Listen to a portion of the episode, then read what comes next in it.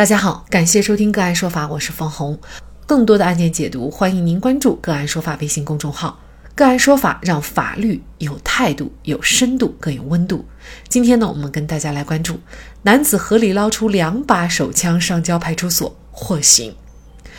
吕某是江苏沭阳当地的一位普通的农民。二零二零年九月的一个下午，一次心血来潮，让他的人生轨迹发生了改变。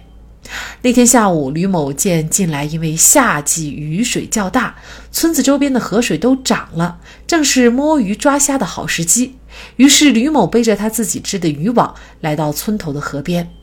吕某找了块空地，在清理自己的渔网以后，开始撒鱼捕网。一网两网，刚开始啊，吕某还是兴奋不已，但是接二连三的一无所获让他渐渐失去了兴趣。即便是最后一网，还是没有给他带来惊喜，除了两块锈迹斑斑的铁疙瘩，网内又是空空的。吕某捡起那两块铁疙瘩，刚想要把它扔进河里，却意外发现那不是一块普通的铁块，他仔细观察了一下，有点像手枪。他捡起来用水冲洗一下，再三确认，发现这不是普通的玩具枪，他就赶紧将两把枪揣进怀里，提起渔网跑回家。回到家，关上门，借着微暗的灯光，他仔细地擦拭着，果然是个货真价实的东西。吕某喜出望外，记得自己小时候的梦想就是能有一把真枪，玩一玩那才过瘾呢，现在终于如愿以偿了。随后吕某把它放在自己床头柜下面的一个抽屉，还专门上了把锁。其后的两个月闲暇的时候，李某会在房间拿出来把玩。不久，吕某在电视上看到了一则新闻，一名男子因为非法持有枪支而被判刑。吕某当时就想到了自己，内心有所害怕。受到震撼的吕某拿起家里的那两把铁疙瘩，就走进了当地的派出所，给派出所如实的报告了事情的发生经过。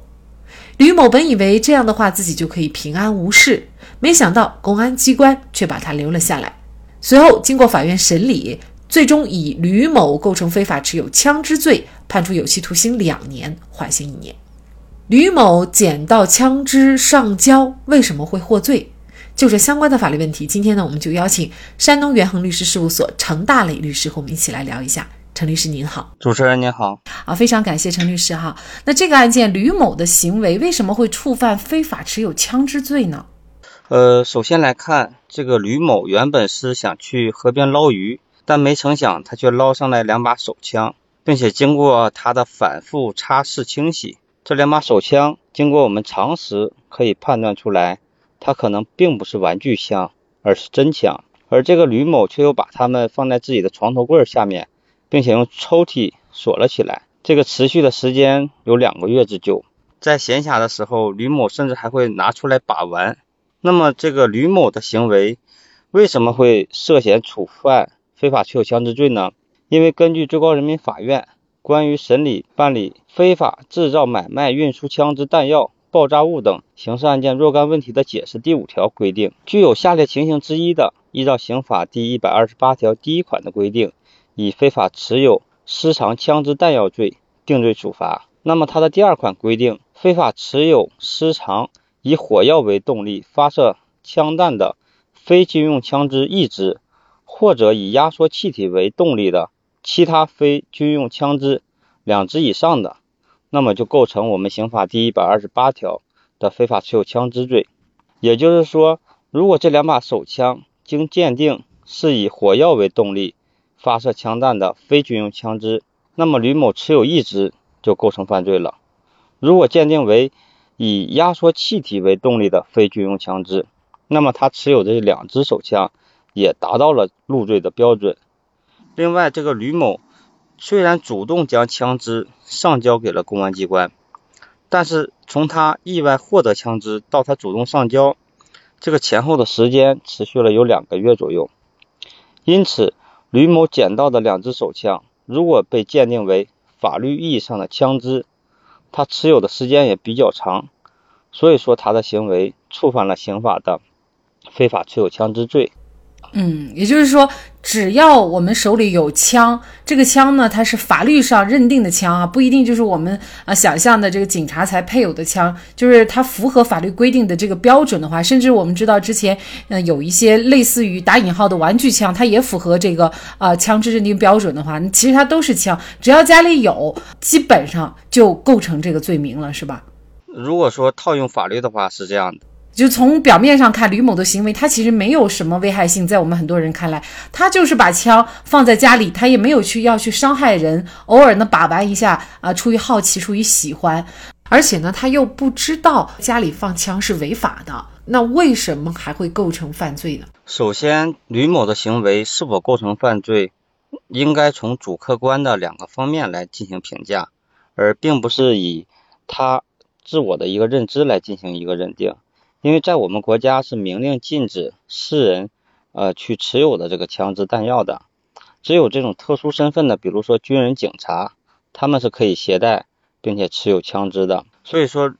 即使吕某他并不知道家里存放枪支是违法的这种情况，但是在法律上确实是站不住脚的。另外，从他的一种行为表现来看，他获得枪支之后，他并没有第一时间上交公安机关，而是藏在家中，时不时的拿出来欣赏和把玩，甚至还将这个枪啊专门的锁在抽屉里。也就是说，他内心里还是知道这个东西是不能轻易拿出来的。虽然说他的行为看上去并没有危害性，而最终他的结果也确实是并没有实施任何危害的行为，他没有拿这个枪去抢劫，也没有拿这个枪去伤害别人，甚至说这两把枪泡在水里这么久，能否正常使用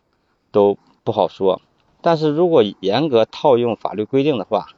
这个吕某的行为确实是涉嫌构成非法持有枪支罪，也因此基于以上的这种情形考虑，这个法院才最终认定吕某构成了非法持有枪支罪，并且给他判处了这个刑刑罚。有网友说啊，你说吕某这是为了啥呀？早知道这样，还不如把那两块铁疙瘩重新扔到河里啊，而不是交给警察机关啊。所以觉得这种判处有点重了，那您怎么看呢？其实对于这个判决，我想绝大多数人的观点也是不认同的。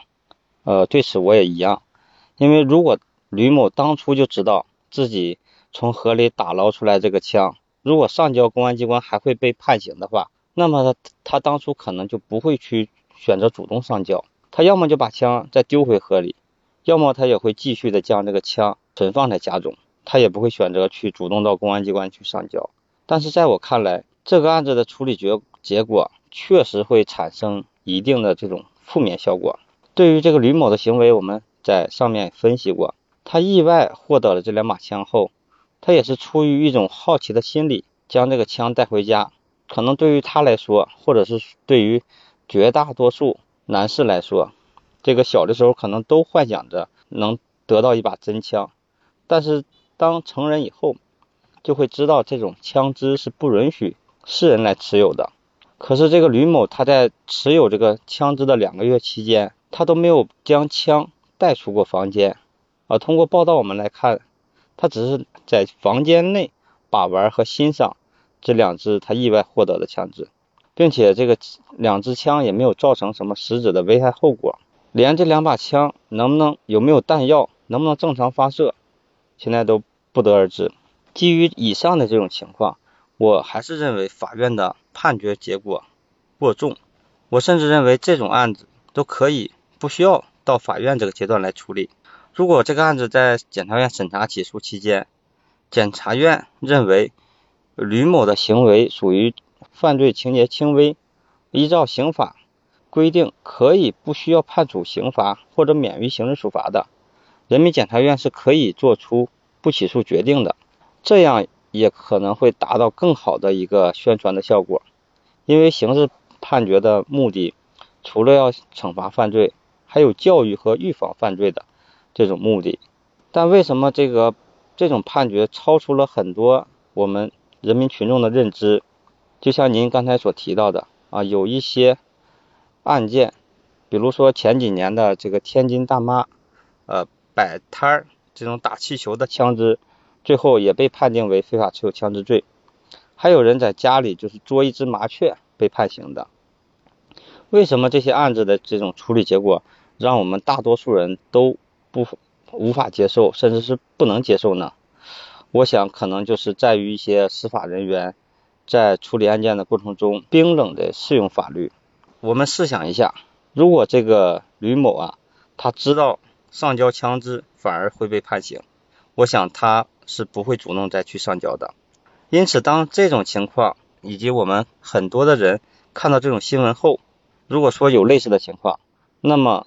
我想大概率他也不会主动来上交的，反而会选择继续的去持有枪支。这样的话，这个潜在的危害的后果可能要远远高于对于像吕某的这种人对他们判刑还要严重。所以我认为这个案件中对这个吕某的处罚过重，如果当时司法机关将枪口抬高一厘米，对他做出不起诉的处理，甚至法院对他进行免于刑事处罚的处理，如果这个案件拿出来宣传的话，那么普法的效果显然要比现在会更好一些。啊，这是我个人的一点意见和看法。我们国家对于枪支的管控是极为严格的，而对于枪支认定的门槛又是很低的。天津大妈摆摊射气球的枪也被认定为真枪，所以在这种情况下，我们对于持枪这件事一定要警惕杜绝。好，在这里再一次感谢山东元恒律师事务所程大磊律师。